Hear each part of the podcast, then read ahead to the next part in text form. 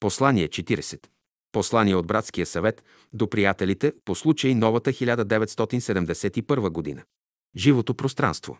Проблемът за пространството заема едно от първите места в съвременната наука. С него се занимават физиката, астрономията, математиката, философията, психологията и религията.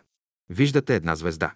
Този лъч е пътувал хиляди години с скоростта на светлината. Представяте ли си какво пространство е изминал? При това този лъч не е линеен. Тази вълна е сферична. Това е сфера с радиус хиляди светлинни години. Какво разредяване на енергията? И при все това тя действа на нашата ретина и ние виждаме звездата. Това разредяване на енергията става до безкрайност. Когато стигне един крайен предел, енергията преминава в духовна, в психическа, т.е. в мисъл и чувство. Следователно, пространството е изпълнено с сили, физически и духовни. Те се засрещат, взаимно се проникват, интерферират, привличат се или се отблъскват. Пространството е изпълнено с живот.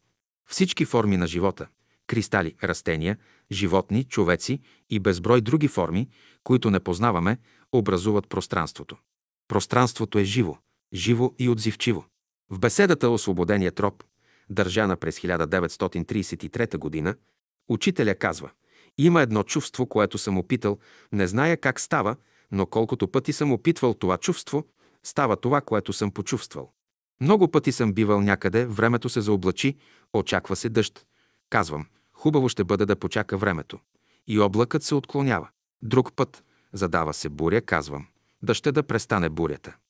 И бурята престава. Сам се чудя как става това и си казвам, чудна работа. Друг път, зад мене върви кола, казвам си, да би искал коларят да ме покани. Настигаме колата и коларят казва, качи се. Гладен съм, минавам край гостилницата, казвам си, да ще този гостилничар да ме нахрани. Излиза гостилничарят и казва, заповядай. Каквото помисля, става.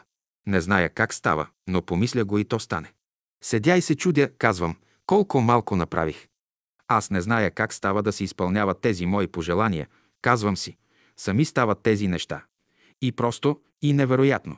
Не бяха съвпадения, защото много пъти се извършваха. Помисля го, и то стане. Онзи, който ни люби, който ни обича, е много внимателен към нашите желания. Когато и ние го обичаме, той е много внимателен, че каквото поискаме, става. Писанието казва, преди да сме поискали, Бог ще направи за нас това, което е необходимо. Едва си помислил нещо. И то става. Казвам, на всички ви трябва едно чувство на благодарност за онова, което природата ви е дала. Ние имаме следния пример с учителя. Първите години от живота на братството, когато съборите ставаха още в старопрестолния град Търново, една група братя бяхме отишли по-рано с учителя да подготвим местата и вилите за посрещане на гостите хиляда души. Много неща трябваше да се направят. Места за палатките да се почистят, алеите и пътеките да се направят, маси и пейки за общите обеди, вилите да се турят в ред, продукти да се закупят. Няколко дни преди събора бяхме готови. Събрани около учителя, направихме преглед на всичко, когато изведнъж братът, който стопанисваше имението, се удари по челото. Учителю, покривът на вилата тече, забравили сме да го поправим. А вътре всичко е боядисано и почистено. Какво ще стане, ако завали един дъжд? Учителя се обърна към приятелите.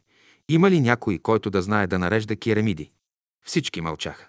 По-възрастните братя бяха повечето чиновници, не бяха дошли още майсторите от селата. Тогава ние, няколко младежи, казахме, «Учителю, ние ще наредим керамидите». Учителя каза, хубаво. Качихме се на покрива и работата тръгна. Поставихме макара и въже за вдигане и слагане. Вдигнахме старите керамиди, натрупахме ги на купчини по покрива, свалихме старата кал, с която бяха залепени. Тя трябваше да се размекне и обърка и наново да се подаде пак горе. Помощници имаше много и работата вървеше добре. Бяхме вече до половината на покрива, когато от запад се зададоха тежки облаци. Задуха вятър, засвятка, загърмя, затрещя, идваше буря. Учителя беше в беседката пред вилата с група приятели. Всички излязоха, а ние горе се смутихме. Вилата беше разпокрита. Учителя попита, колко време ще ви бъде нужно да завършите? Отговорихме, два часа. Учителя отиде зад вилата, застана с лице срещу бурята и стоя така малко време. Облакът се отклони на север и се изля в проливен дъжд нататък. Ние продължихме работата си с още по-голяма енергия. Вече привършвахме, оставаше последният ред. Капаците, когато от запад пак се зададоха облаци. Притъмня, загърмя и ливна дъжд из ведро. Но ние вече бяхме готови. Наистина, докато изчистим и приберем инструментите, дъждът ни изкъпа хубаво, но слязохме като победители, щастливи и радостни, че бяхме свършили работата си до край. Долу ни посрещнаха братята и сестрите с овации. Учителя каза, направете им чай да се напият и да легнат да си починат. А навън все валеше топъл летен дъжд. Когато човек върши волята Божия, изпитва една тиха радост. Тя осветява пътя му и смекчава условията му. Тогава наблюдавайте. Всичко му съдейства. И хората, и природата, това е признакът. Вслушвайте се в себе си, какво Бог иска да направите за Него и бъдете винаги готови да изпълните Неговата воля. Едно от най-красивите явления в живота е срещата на душите. Какво богатство на преживявания, каква красота! Душите разцъфтяват, показват най-хубавото от себе си. Тук се ражда радостта. Но и друго едно явление е чудно и загадъчно. Разделата. Тук са дълбоките преживявания и трагедии, които разтърсват човека.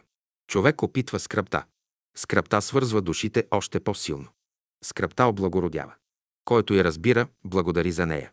Учителя е изразил тази идея в песента «Скръп и радост са едно». Зад всички промени седи единният вечен живот. Не го търсете. Има едно тайно знание в човека – знание на душата. Това знание иде от божествените добродетели, вложени в нея. Внимавайте животът ви отвън да бъде прост, естествен, чист, без крайности и увлечения, живот в истината. Вътрешно обаче да бъде богат, изобилен, добър и красив. Животът ви да бъде служение. На всяко същество гледайте като на частица от вашия живот, необходима за вашата мисъл и чувство. Мирогледът се изгражда от безброй клетки, както един организъм. Това са същества, които ни заобикалят растения, животни, човеци, духове. Всичко е в движение, вън и вътре в нас. Тук се тъче деликатна и сложна тъкан. Характерът на човека. Задачата е тази, в това сложно движение, да намерите вечния живот. Човек постепенно навлиза в науката за всемирния живот. Това е духовният свят. Невидими нишки ни свързват с цялото битие. Във всички форми на живота има нещо наше, родно, заради което ги обичаме. С облаците пътуват същества. Те създават формите, светлините, движенията. Затова и облаците правят различно впечатление. Някои са приветливи, а други – зловещи. Ученикът е силен с Бога, силен с Господа и неговите ангели. В това седи неговото достоинство, в тяхното присъствие, в тяхното приятелство и помощ. Неговата сила е сила Божия. Тялото не затваря душата. Нейните възможности са неограничени. Тя може да премине и да живее в друго тяло. Случва се понякога човека още при живе да го изпратят в друго тяло, а неговото, вече износено, грохнало, да предоставят на някой от родовите духове, той да го издържи до край. Тъй, че отвън формата остава, но това не е гаранция, че същото същество живее в нея. Хората и не подозират, че понякога етикетът е същият, а съдържанието – друго. Човек трябва да вижда и зад формите. Вие не знаете кое жилище ще ви се даде. Затова не съдете хората. Може би точно този, когато осъждате, ще бъде вашият дом. Човек може още при живе да отиде да живее в друго тяло. Зависи от неговия вътрешен живот, къде ще го изпратят. Какво жилище ще му дадат, ако е живял добър живот, ще го изпратят в добро семейство.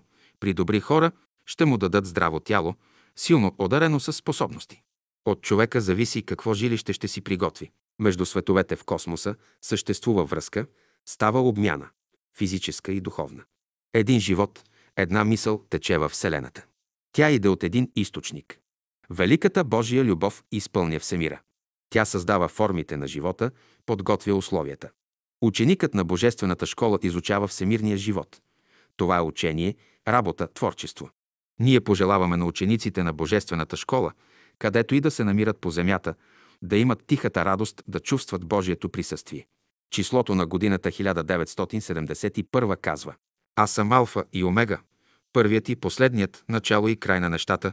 Бог охранява човека. Псалмопевецът казва Господ ми е предна стража и задна стража. Поздрав на всички приятели. София, декември 1970 година.